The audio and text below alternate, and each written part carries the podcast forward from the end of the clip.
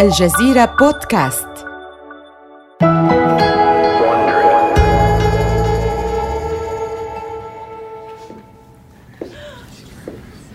إنه مايو عام ألفين في مقر سنغافورة إيرلاينز يتسبب رجل في التاسعة والسبعين من عمره في إحداث جلبة.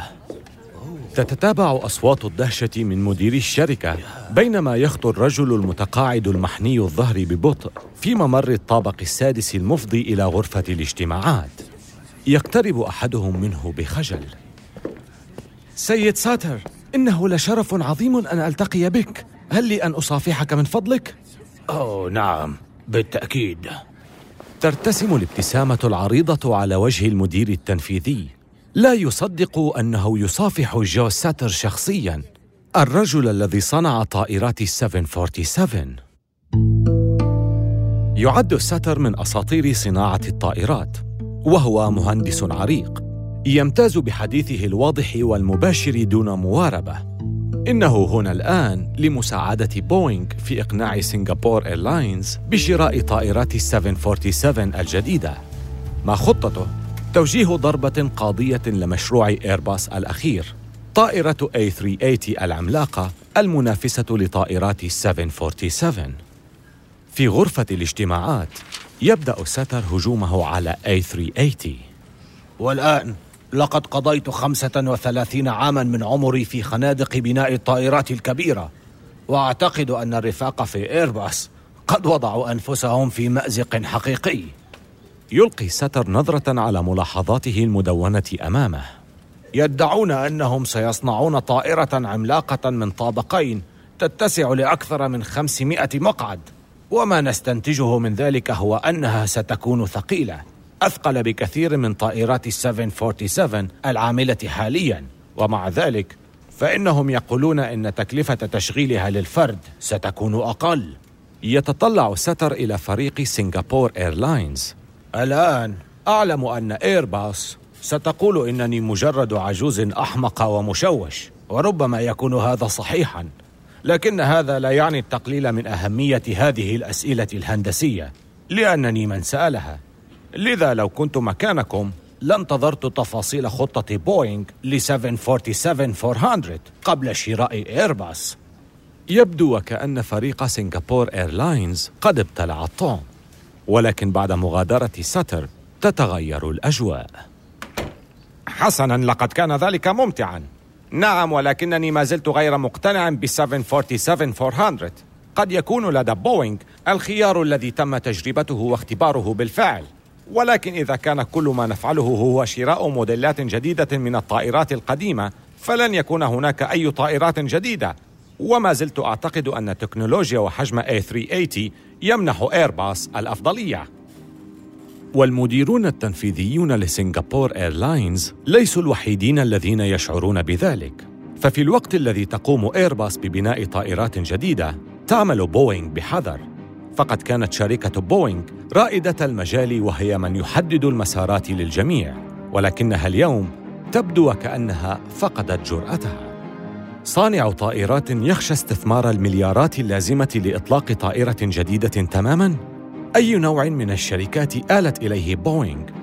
بينما إيرباص مشغولة بتقديم طائرات جديدة مثل إيه ثلاثمائة وثلاثين و إيه ثلاثمائة وأربعين والآن إيه ثلاثمائة وثمانين. لقد حان الوقت لشركة بوينغ لتتجاوز خوفها وتتجرأ أكثر، لأنها إن لم تعد اكتشاف قدرتها على المغامرة سريعاً فإن إيرباص ستحكم السماء.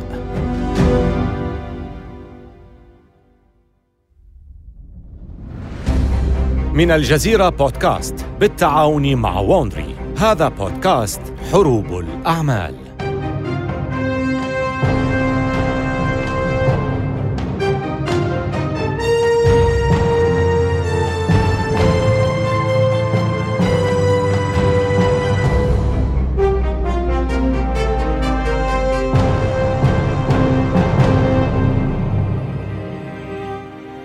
في الحلقة السابقة وجهت بوينغ ضربة موجعة لإيرباص بعروض الخصومات الكبيرة والتسليم السريع، ولكن سيل الطلبات أربك الإنتاج، ما خلف خسائر فادحة لبوينغ ودفع شركات الطيران مباشرة إلى أحضان إيرباص.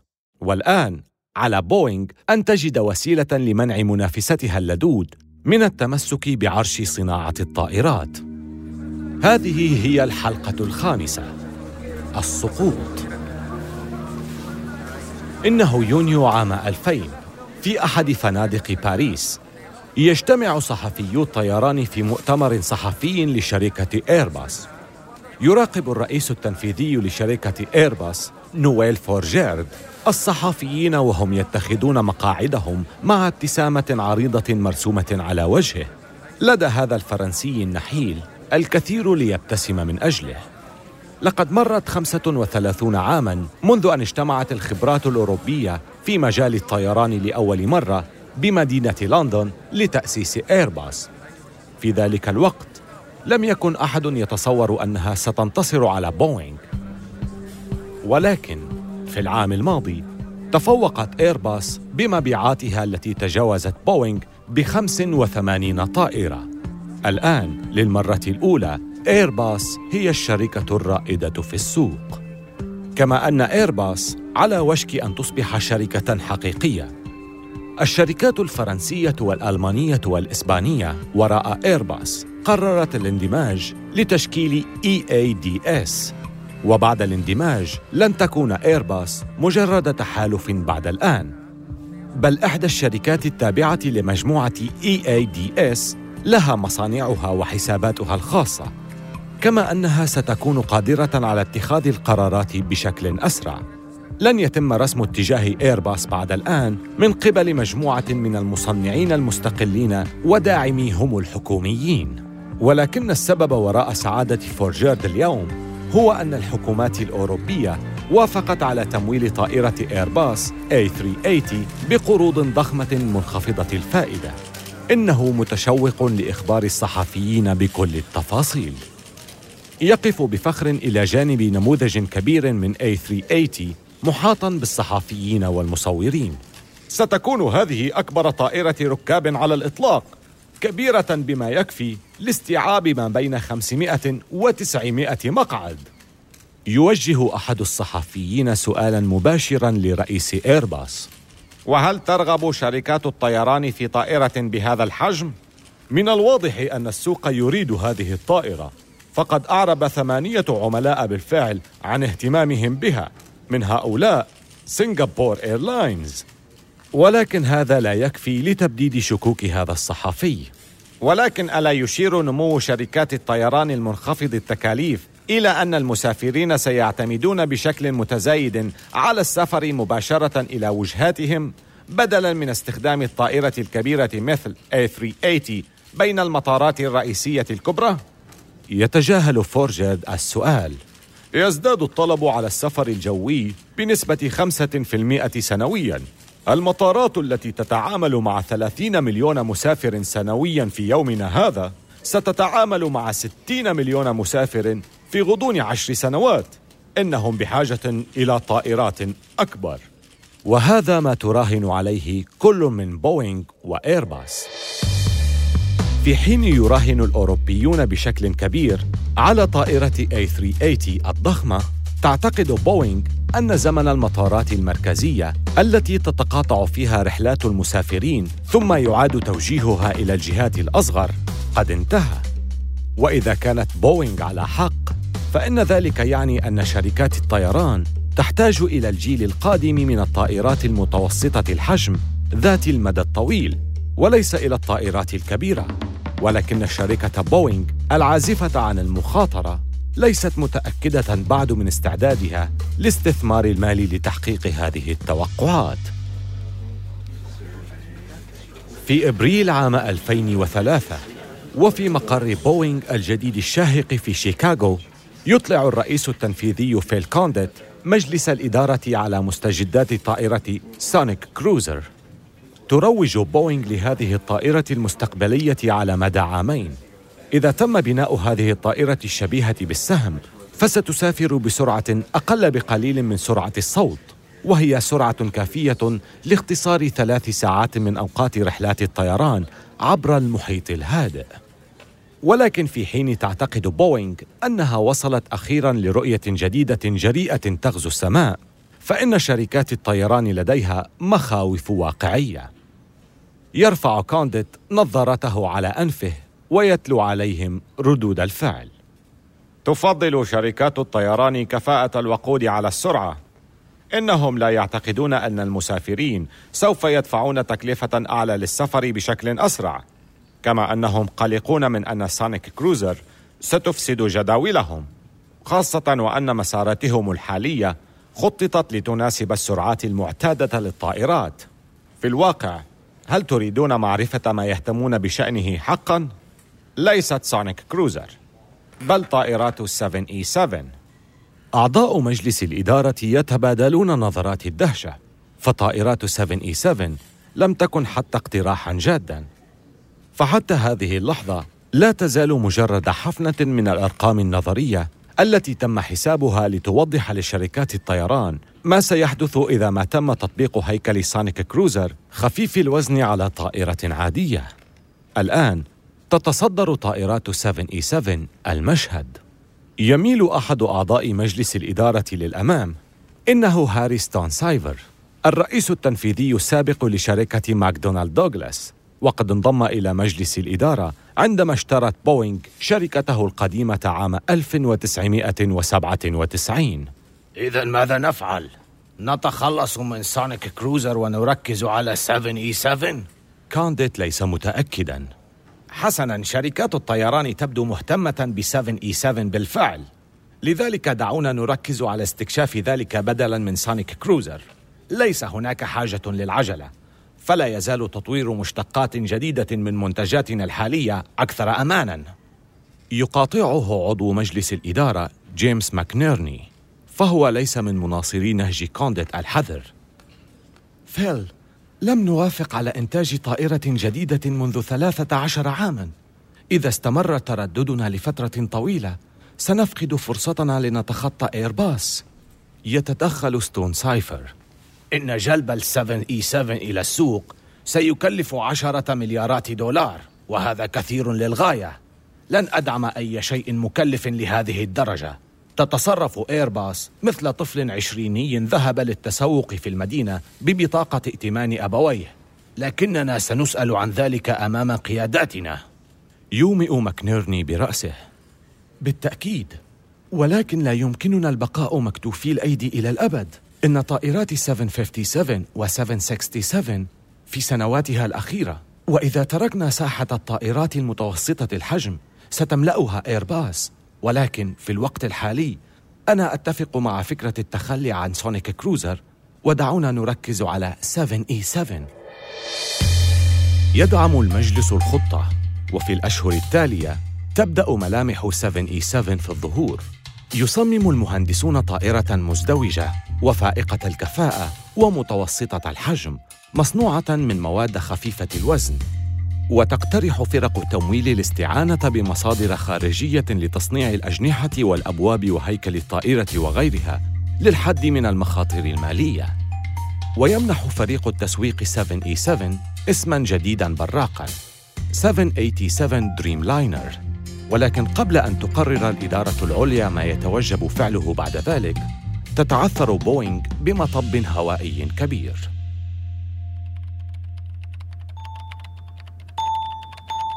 إنه ديسمبر عام ألفين وثلاثة، في الطابق السادس والثلاثين من مقر بوينغ في شيكاغو، وهذا هو اليوم الأول لهاري ستونسايفر في منصبه كرئيس تنفيذي.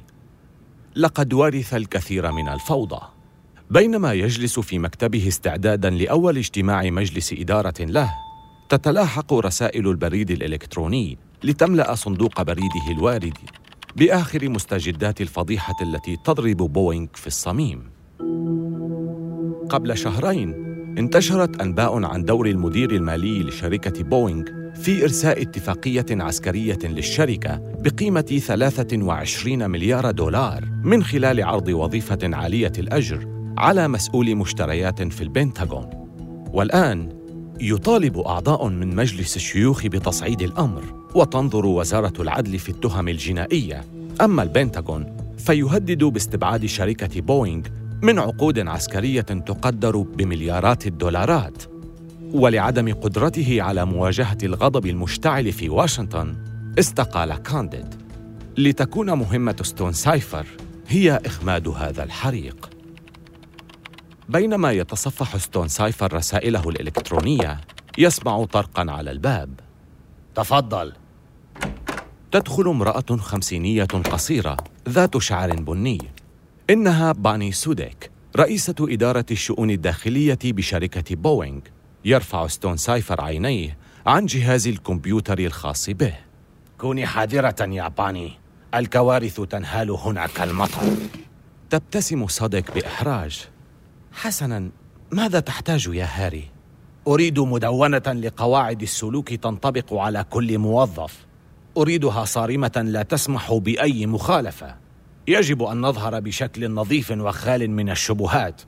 لا بد أن نكون ناصعي البياض. هل فهمت ما أقصد؟ بالتأكيد. يمكنني تجهيزها في غضون أربعة أشهر.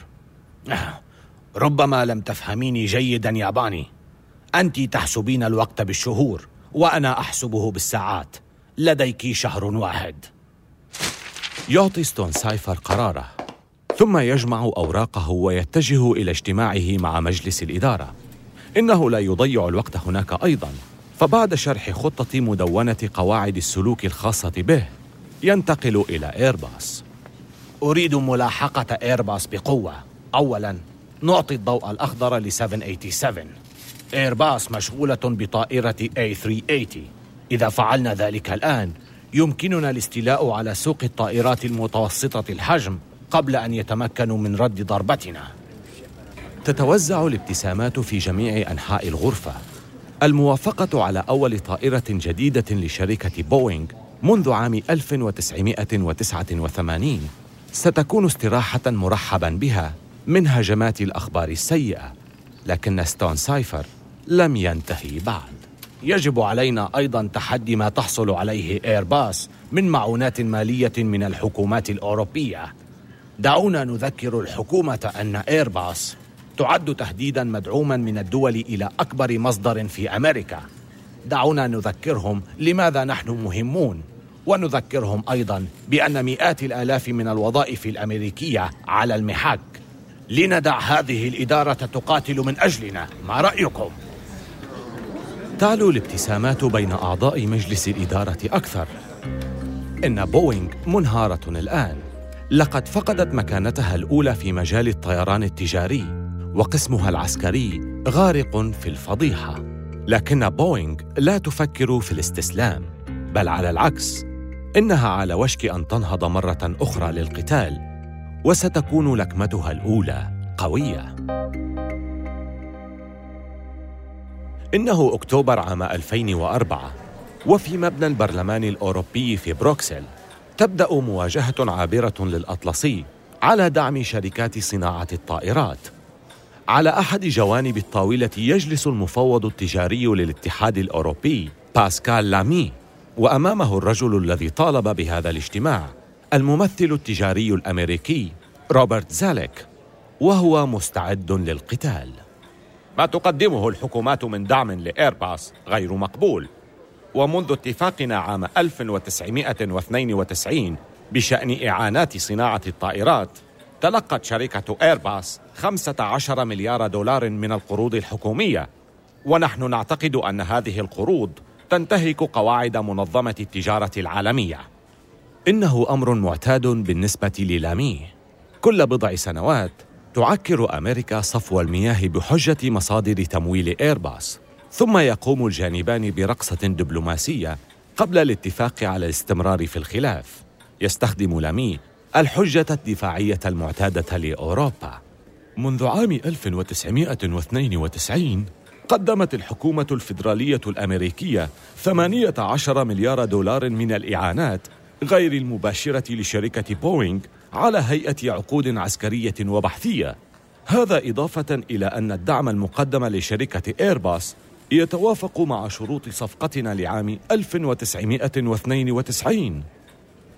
يعتقد لامي أنه يعرف ما سيأتي بعد ذلك.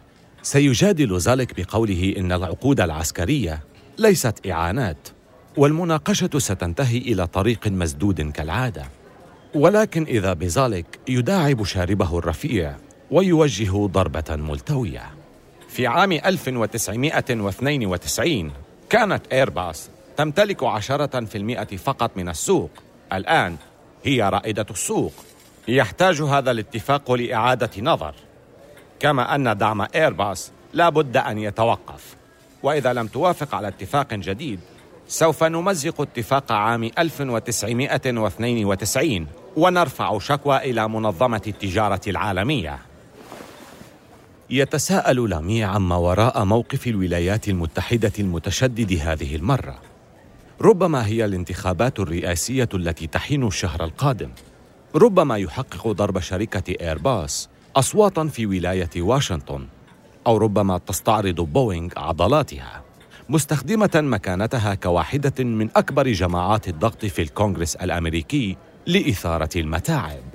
ولكن أوروبا تستطيع أن تلعب بقسوة أيضاً، فقد تكون أمريكا هي الدولة صاحبة أكبر اقتصاد في العالم، ولكن الدول الخمسة والعشرين في الاتحاد الأوروبي معاً يشكلون قوة هائلة يضم لامي ذراعيه متحدياً.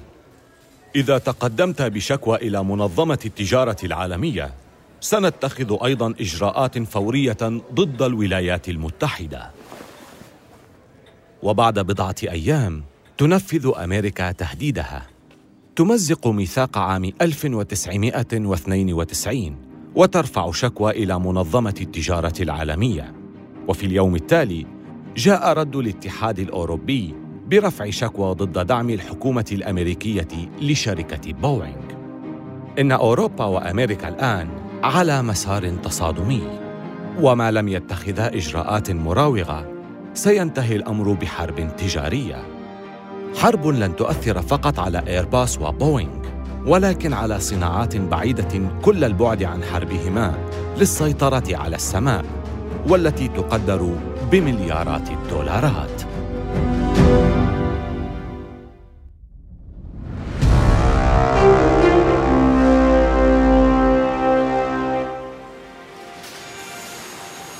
إنه خريف عام ألفين وأربعة، وفي مصنع تجميع إيرباص في تولوز بفرنسا، هناك جيش من مهندسي الميكانيكا يبنون أول طائرة إيه ثلاثمائة وثمانين، من بينهم ميكانيكي ألماني يرتدي سترة عاكسة يصفر بينما يتجه لأداء عمله داخل هيكل الطائرة الواسعة التي يبلغ قطرها سبعة أمتار تقريباً. لقد أمضى أسابيع في تثبيت كتل ضخمة من الأسلاك التي تشبه معكرونة الاسباغيتي والتي تغطي الجدران الآن. واليوم يقوم بتوصيل الكهرباء في جسم الطائرة المركزي الألماني الصنع بمقدمة الطائرة الفرنسية الصنع. يقوم بفك حزمة من الأسلاك وتمريرها من خلال الجدران. تتجه الأسلاك نحو مقدمة الهيكل الذي سيتصل بالجزء التالي، لكن طول الأسلاك لا يسعفه. ما الذي؟ الأسلاك أقصر بعدة سنتيمترات مما يحتاجه. يسحب الكابلات لكنه لا يجد أي فائض، ثم يسمع صيحة من الطرف الخلفي من إيه ثلاثمائة وثمانين. إنه زميله الذي يحاول توصيل أسلاك الصمامات المركزية والخلفية ببعضها. مهلاً، تعال وانظر إلى هذا، أسلاكي قصيرة جداً. يصاب الميكانيكي بالذعر.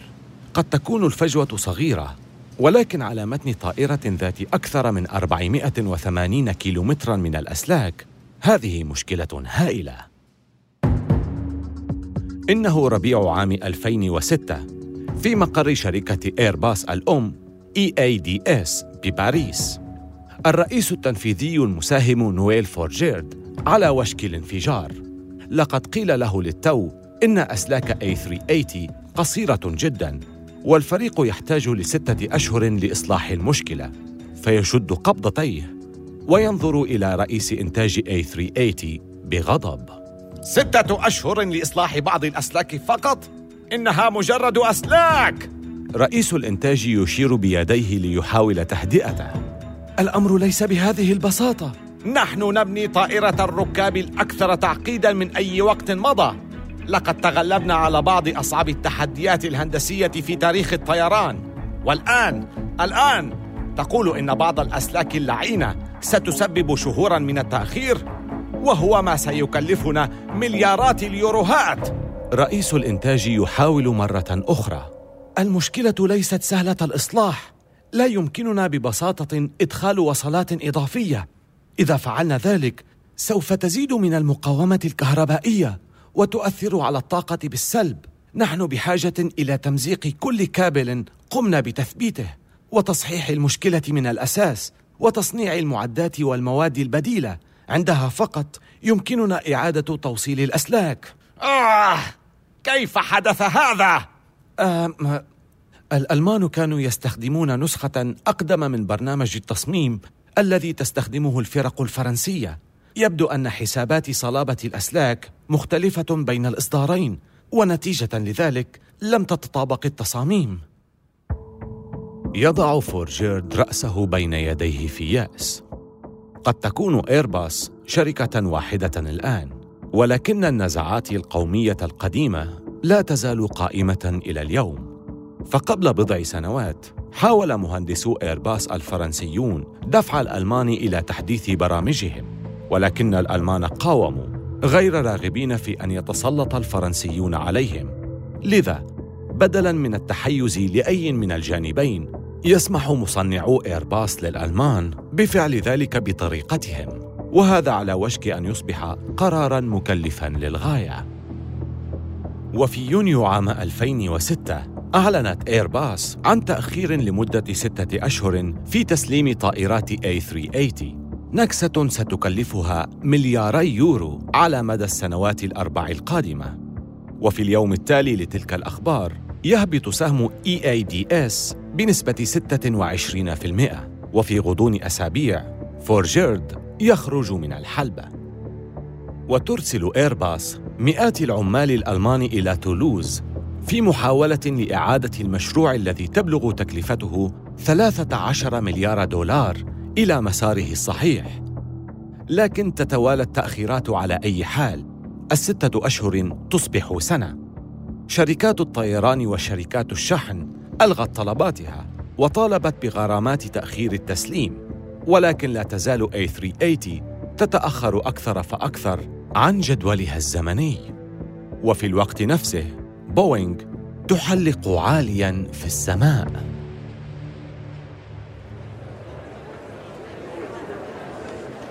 إنه يوليو من عام ألفين وسبعة في إيفرت بالعاصمة واشنطن. يتواجد خمسة عشر ألفاً من محبي الطيران ينتظرون بوينغ للكشف عن سبعمائة وسبعة وثمانين دريملاينر. يشاهدون الأبواب الضخمة لمصنع تجميع سبعمائة وسبعة وثمانين تفتح على مصراعيها لتكشف عن طائرة زرقاء وبيضاء وفضية مزينة بشعار بوينغ. الجمهور يصفق ويهتف على مرأى من الطائرة التي قامت للتو بتنشيط صناعة الطائرات الرائدة في أمريكا. دريم لاينر لم تحلق بعد، لكنها أحدثت ضجة في عالم الطيران بالفعل. إنها أسرع طائرة مبيعاً صنعتها بوينغ على الإطلاق. شركات الطيران شديدة الإعجاب بكفاءة الوقود وميزات التكنولوجيا الفائقة بها، وسوف يحب الركاب النوافذ الطويلة وجودة الهواء الأنقى. وحصلت بوينغ بالفعل على سبعمائة طلبية وقائمة انتظار تمتد لست سنوات. ولكن عندما تتمكن الحشود من رؤية سبعمائة وسبعة وثمانين من قرب، تأتي الصدمة. أحد محبي الطيران المرتدي قبعة عسكرية يتجه إلى صديقه بعد التحقق من جسم الطائرة. أترى ذلك؟ سحابات مؤقتة. أوه، وتوجد فتحة هناك. هذه ليست طائرة جاهزة، إنه هيكل فارغ. وهو على حق، فطائرة سبعمائة وسبعة وثمانين لا تزيد ثمناً عن الطائرة الورقية، فقطعها مثبتة جنباً إلى جنب بأجزاء مؤقتة وأسطح وهمية، وذلك لأن موردي بوينغ يكافحون من أجل المواكبة. فقد دفعت متطلبات التكنولوجيا الحديثة والمواد المتقدمة لطائرة دريم لاينر موردي بوينغ إلى أقصى حد. إنهم متأخرون في كل شيء، بدءاً من برامج الكمبيوتر إلى سحابات التيتانيوم التي تثبت أجزاء الطائرة معاً. ولكن لا يعني ذلك أن بوينغ تتذمر، وذلك لأن بديل إيرباص الإيه ثلاثمئة وخمسين لا تزال على بعد سنوات من الانتهاء ومتخلفة كثيراً في الطلبات. ولكن الأيام التي كانت فيها إيرباص مشغولة للغاية في صنع طائراتها العملاقة لتحدي طائرات سبعمئة وسبعة وثمانين على وشك الانتهاء. مساء الخير. بدأ عهد جديد في الطيران مع وصولها إلى سيدني قبل دقائق. إنه أكتوبر عام ألفين وسبعة وتستعد إيه ثلاثمئة وثمانين للخدمة أخيراً. ربما تكون قد تأخرت عامين كاملين، ولكن عندما تهبط أول رحلة ركاب إيه ثلاثمئة وثمانين في سيدني يستحوذ الخبر على اهتمام الإعلام. طائرة إيرباص إيه ثلاثمئة وثمانين على وشك وضع معايير جديدة للطيران. إنها أنظف وأكبر طائرة ركاب نفاثة في العالم اليوم، ويمكنني أن أقول لكم أيضاً أنها الأكثر هدوءاً، على عكس جامبو كوانتاس التي تحاول أن تقلع بجانبنا الآن. ولكن على الرغم من كل هذه الإثارة، إيه ثلاثمئة وثمانين هي بالفعل مشروع فاشل مالياً. لقد زادت الميزانية عما هو متوقع بما يقرب من سبعة مليارات دولار، والقليل من الخطوط الجوية تريد إنفاق مئتين وثمانين مليون دولار على طائرة نفاثة تبدو غريبة عن عصرها. تخيلت إيرباص مستقبلاً تترابط فيه المطارات المحورية العملاقة للمدن الكبيرة عن طريق الطائرات النفاثة العملاقة، ولكن شركات الطيران منخفضة التكلفة تقوم بنقل عدد متزايد من المسافرين مباشرة إلى مطارات وجهاتهم النهائية، والتي تتقاضى أقل من المطارات المحورية الكبيرة. والآن هذا التحول في السوق يأتي لبوينغ مباشرة على طبق من فضة. في الحلقة القادمة تضرب إيرباص مرة أخرى بنسخة معدلة من طائرة إيه ثلاثمئة وعشرين، ودريم لاينر تعاقب بملازمة الأرض، وتحطم طائرة سبعمئة وسبعة وثلاثين ماكس سمعة بوينغ. آمل أن تكونوا قد استمتعتم بهذه الحلقة من حروب الأعمال. استمعوا إلى حلقاتنا عبر أبل بودكاست وجوجل بودكاست وشاركوها مع أصدقائكم، ولا تنسوا زيارة موقعينا على الإنترنت بودكاست دوت الجزيرة دوت نت ووندري دوت كوم. وملاحظة سريعة حول المحادثات التي سردناها، لا يمكننا أن نعرف بالضبط ما قيل، ولكن هذا الحوار مبني على أفضل الأبحاث التي قمنا بها. هذه السلسلة من حروب الأعمال قدمها في نسخة اللغة الإنجليزية ديفيد براون، وكتب القصة تريستيان دونوفان. كبيرة المنتجين هي كارين لوي. عملت أيميل فروست على إنتاج هذه الحلقة، وقام كير راندل بالهندسة الصوتية، والمنتجان المنفذان هما جيني بيكمان ومارشال لومي. أخرج السلسلة هيرنان لوبيز لصالح شبكة ووندري.